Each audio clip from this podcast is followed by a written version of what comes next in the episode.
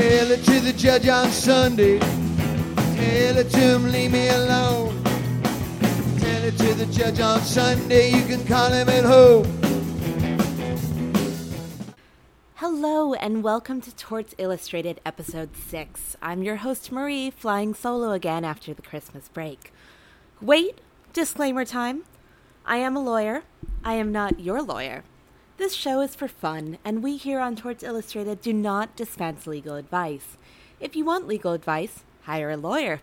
If you've done something bad enough, the government might even give you one. Okay, now, welcome to Torts Illustrated, where we discuss all things weird and wacky in the law from old England to today. And today is twenty eighteen, so Happy New Year, dear listeners. twenty seventeen was a rough one for the world and our country in particular, so I think we're all hoping that twenty eighteen is a banner year to make up for it. Here on day one, I'm rather hopeful, and one of my resolutions for the year is to listen to more new music, which should be easy to do if the weather stays as freeze-your-face-off cold as it is right now in Chicago. I find that I always default back to the music of my childhood when I'm looking for something to listen to. You know, maybe my mom's soft rock and disco songs, or the pop punk of my mini-rebellious side in high school, and of course, all the terrible pop music of my middle school dance years, including, of course, that complex piece of musical genius, Aqua's Barbie Girl.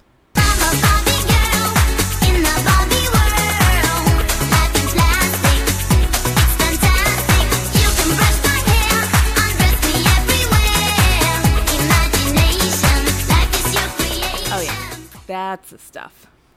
Deep, thoughtful, just magnificent artistry.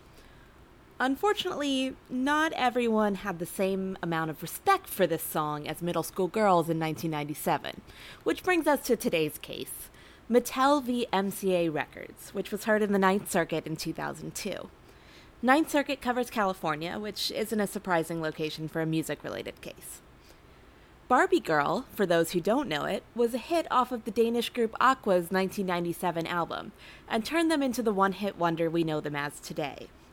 But Mattel, the manufacturer of Barbie, wasn't too pleased with the song, especially suggestive lyrics like, "I can walk, I can talk, do whatever you please, I can act like a star, I can beg on my knees." In middle school I didn't get it, but now I get that that's a little bit untoward. And they felt that the song misrepresented their product and wasn't appropriate for a toy for little girls, which seems fair. They were worried that people would think the song was an official sanctioned representation of Mattel's product, Barbie, rather than an unrelated song by a group of Danish singers. All in all, they were worried it would be confusing for children and parents who might think they're getting a wholesome product related to our favorite unrealistic doll, and instead they would get a rather rude song, loved by middle schoolers for its pop beats and ribald lyrics. So, as companies usually do when they feel their trademark is being threatened, they sued. In this case, they sued the record company, M C A, rather than the artists themselves, probably because a major record label is a lot more capable of paying damages out of their deep pockets than a band with one minor hit. The lower court sided with M C A, the record label, and Mattel appealed this up to the Ninth Circuit. Whether we're talking about the appeal or the lower court opinion generally doesn't matter, but I like to give you guys that info just in case you want to go look it up afterwards. So there are three major issues at play in this appeal, all of which take a bit of explaining because the world of trademark and copyright law is convoluted and complex. I should start by saying I don't practice in this area and I am by no means an expert. But I dabbled in intellectual property law in law school, and you can actually find a very dry article I wrote for my legal journal on pharmaceutical patents online. So I've got some vague knowledge of these sorts of topics. Hopefully I'll do a decent job explaining them. Okay, so three issues at hand. Likelihood of confusion, dilution, and parody. And we're going to breeze through these quicker than they probably deserve, because they're difficult regulatory and constitutional issues that could have an episode each, but hey, we all lead busy lives. Can't dally all day discussing trademark issues like a bunch of cool kids. Let's talk about dilution first. Dilution is a big issue for trademarks. The point of having a trademark is to identify your product as yours. So a trademark is a name, like Barbie or Frappuccino, or a logo like the Apple logo that identifies your product. Pretty straightforward. But the problem we've been running into since trademarks became a thing is that having a well-known product is a double-edged sword. At the moment, when you say, I'm going to get a Frappuccino, people immediately think of the correct product and the correct place to buy it, a drink at Starbucks. So Starbucks gets all the benefit of that trademark. But sometimes a mark becomes so well-known that it becomes sort of a name for a type of product, rather than a particular manufacturer. If I ask someone to go buy me a box of Band-Aids, they might come back with Band-Aid brand products, but they're just as likely to come back with a different brand of bandage, which would work perfectly fine for me. It's become a general word. The same thing goes for aspirin, chapstick, and Kleenex. These are all brand trademarks, or were at one point, and they're all used generally now. If I ask someone for a chapstick, they might ask me, which kind? They don't immediately think that I mean chapstick brand chapstick, and in fact, I might not mean that. For me, I'm going to mean Burt's Bees, but I'm still going to refer to it as a chapstick, not as whatever the general name of that product is, maybe a, you know, lip chap ointment. The point is that it becomes the general name for the product, and the brand that created that name doesn't really benefit it, from it anymore. Once this happens, it's harder to ascertain a violation of your trademark. And Barbie is arguably one of these products to an extent. A lot of kids will call any similarly shaped doll a Barbie, as will their parents who might want to save some money on a cheaper off-brand doll. Now, brands can fight this. There's a law called Trademark Dilution Act, where a brand can head off dilution as it's happening, through cease and desist letters, um, injunctions, or lawsuits. An injunction is basically a court telling you to stop doing something. And if you have a trademark and you see dilution happening, you definitely want to do these things, because down the line, you might want to or have to be able to argue that you shouldn't lose your trademark protections because of dilution, and you want to be able to prove that you actively fought the dilution. But there are some exceptions to this, namely three particular exceptions to the Dilution Act. Comparative advertising, so using the brand name Crest, for example, to compare to your toothpaste, news reporting and commentary, and non-commercial use. Surprisingly, Barbie Girl falls under the last one, non-commercial use. It may have sold more than eight million copies worldwide, but the song qualifies as a non-commercial use because it's a speech issue. And speech is not purely commercial if it does more than promote, propose a commercial transaction, which then entitles it to the full First Amendment protection. So basically, if speech is doing more than saying, hey, buy this product, it's protected. And we'll get to this First Amendment protection and more about parody in a minute. The second issue is likelihood of confusion. And this was Mattel's big concern at the outset, remember, that people would think that Barbie Girl was a Mattel product associated with actual Barbie.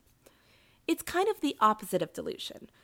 Rather than people thinking any version will do, they think that the infringing work is directly related to the actual product. So instead of us thinking any bandage is a Band-Aid, this would be another company actually putting Band-Aid on their box and me thinking that I'm getting a Band-Aid brand Band-Aid. But when dilution has already happened, likelihood of confusion can be pretty hard to prove. So when this happens, courts have sometimes applied a complicated eight-part test to determine the likelihood of confusion between the off-brand product and the branded product. Now, before you all turn this off because you think I'm going to dive into an eight-part test, the court didn't really actually apply it in this issue. Because a song is different than a product, there's more at stake here. And they simply decided that the bigger issue that should control is our third issue, parody and the First Amendment. Now, when I was researching this case, my mind kept popping over to a more recent and perhaps more famous music-related case, which many of you have probably heard of. Marvin Gaye's family suing Robin Thicke and Pharrell over the similarities between Blurred Lines and the Marvin Gaye song Gotta Give It Up. Totally unrelated to the issue of parody, but there's often a lot of confusion between infringement and parody. And that case in itself could be an episode of its own, and maybe it will be down the line, because there's a lot of interesting issues at play, especially since it isn't a direct ripoff of the Marvin Gaye song. That song is actually one of my favorites, and I didn't even think about it when I heard Blurred Lines. So it's more a matter of infringing on the spirit and the feel of the song. And whether we should really be calling that infringement is an issue of concern when it comes to restricting creativity. There's also the issue of the court of public opinion here, since Robin Thicke himself is kind of an insufferable turd. And this case became more about us wanting to see him get knocked down than actually thinking about the creative merit of the different songs. But the Robin Thicke case kept popping into my head because that distinction is so important between that case and Mattel v. M C A Records. The difference between parody and infringement. Infringement is a case like the Robin Thicke case, or Vanilla Ice using the beat from Under Pressure for Ice Ice Baby. It's directly taking a piece, or a part, or even the whole of someone else's intellectual property and using it without consent or credit, and probably without paying them royalties. Parody, on the other hand, is a totally protected use. A parody is what Weird Al does, for example. It's defined in Black's Law Dictionary as a distorted version of an existing work that comments on the original work or on society, and it sort of falls under the umbrella of satire. So even though Weird Al himself generally asks artists before parodying their songs and won't do it if they don't agree, that's a personal choice on his end. He does it, you know, to stay friendly to people in the industry. He doesn't have to seek permission, he doesn't have to give credit, and he doesn't have to pay royalties to produce parodies. It's a fair use under copyright laws, and it's protected as a form of free speech under the Constitution. And there's a very similar thing happening here. Although this is not a song-to-song comparison, the Ninth Circuit found that Barbie Girl is a parody of the product of Barbie, and that protects M C A from Mattel's suit. Now, Barbie Girl might not seem like that deep of a song, but Barbie is a figure that's attracted a lot of controversy. People have argued since she showed up that Barbie, for example, promotes an unhealthy body image. I know I heard a lot growing up that if Barbie was a real person, there's no way she could be alive based on her proportions. And God knows those little feet that are always in high heel position are very confusing to a child. And people also argue that, you know, some of her outfits are inappropriate, that she doesn't create a healthy image for young girls to look to. On the other hand, some people see Barbie as a kind of feminist icon. I mean, look at all the careers she's had. She's done everything from astronaut to architect. And she's a gal who puts herself first. You know, she's never asking Ken if it's okay for her to have these jobs. And in fact, apparently recently broke up with Ken, which I found out doing research for this case. So it's certainly a product that is ripe for the kind of commentary that parody creates. And the song is making fun of how Barbie is this perfect, plastic, silent woman who's supposed to be always available for whatever kind of fun you choose. It may be a silly pop song, but it is a parody, and it does have a particular message. And under the First Amendment, parody is directly protected. It's important as a society to be able to mock things, to mimic things, because that's how we put ourselves forward and we comment on our culture and how we feel about it.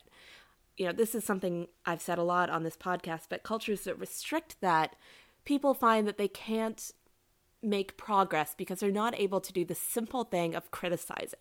Criticizing is very important because it's how we as a society decide that we all dislike the same things enough to want to legislate about them or change them.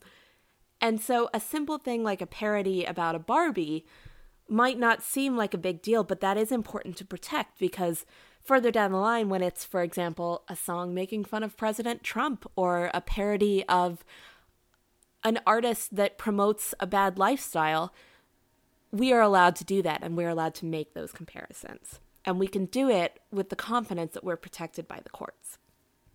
So after all this fighting back and forth, including in the media, where Mattel got pretty vicious. I mean, Mattel published things calling M C A thieves and criminals. But this case ended on a very appropriate piece of advice, when the opining judge noted that the parties are advised to chill. And chill they did. Mattel eventually came around to the song. Uh, they released a new version of it, altering some of the lyrics to be more positive, and even now they use it in some of their advertising, mostly the parts of it that aren't about Barbie being on her knees. They've found a better part of the song to use. And perhaps we should all take this lesson to chill to heart, because when it comes down to it, while every artist understandably wants to protect their creation, and perhaps in the case of major record labels, every company wants to protect the profitability of its products, if we push too hard, we create a world where artists are scared to create.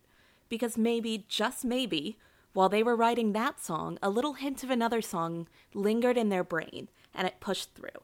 And suddenly that artist is in a lot of hot water for doing nothing intentional, and in fact doing exactly what all creative people do, drawing inspiration from the world around us. That's what brings us beautiful art and music, all of which is worthwhile. Yes, even Robin Thicke, and yes, even Barbie Girl. But maybe not Vanilla Ice, because I draw my line at stealing from David Bowie. That's it for this week, guys. A little bit of a short episode with the new year. Not sure what we'll talk about next week, so if you have thoughts or ideas, you can email me at torts illustrated podcast at gmail dot com. And next week, we'll probably be back to a thirty-minute episode. So until then, this has been Torts Illustrated.